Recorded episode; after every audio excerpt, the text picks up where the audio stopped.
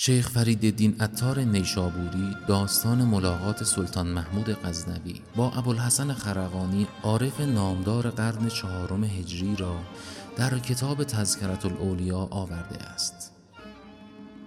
نقل است که سلطان محمود به زیارت شیخ ابوالحسن خرقانی رسول فرستاد که شیخ را بگویید که سلطان برای تو از غزنین به دینجا آمد، تو نیز برای او از خانقاه به خیمه او درآی.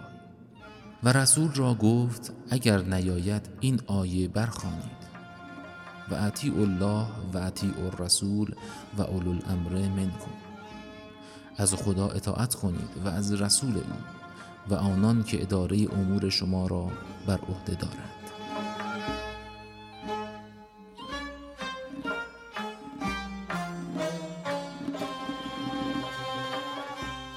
رسول پیغام بگذارد. شیخ گفت مرا معذور دارید. این آیه بر او خواندند.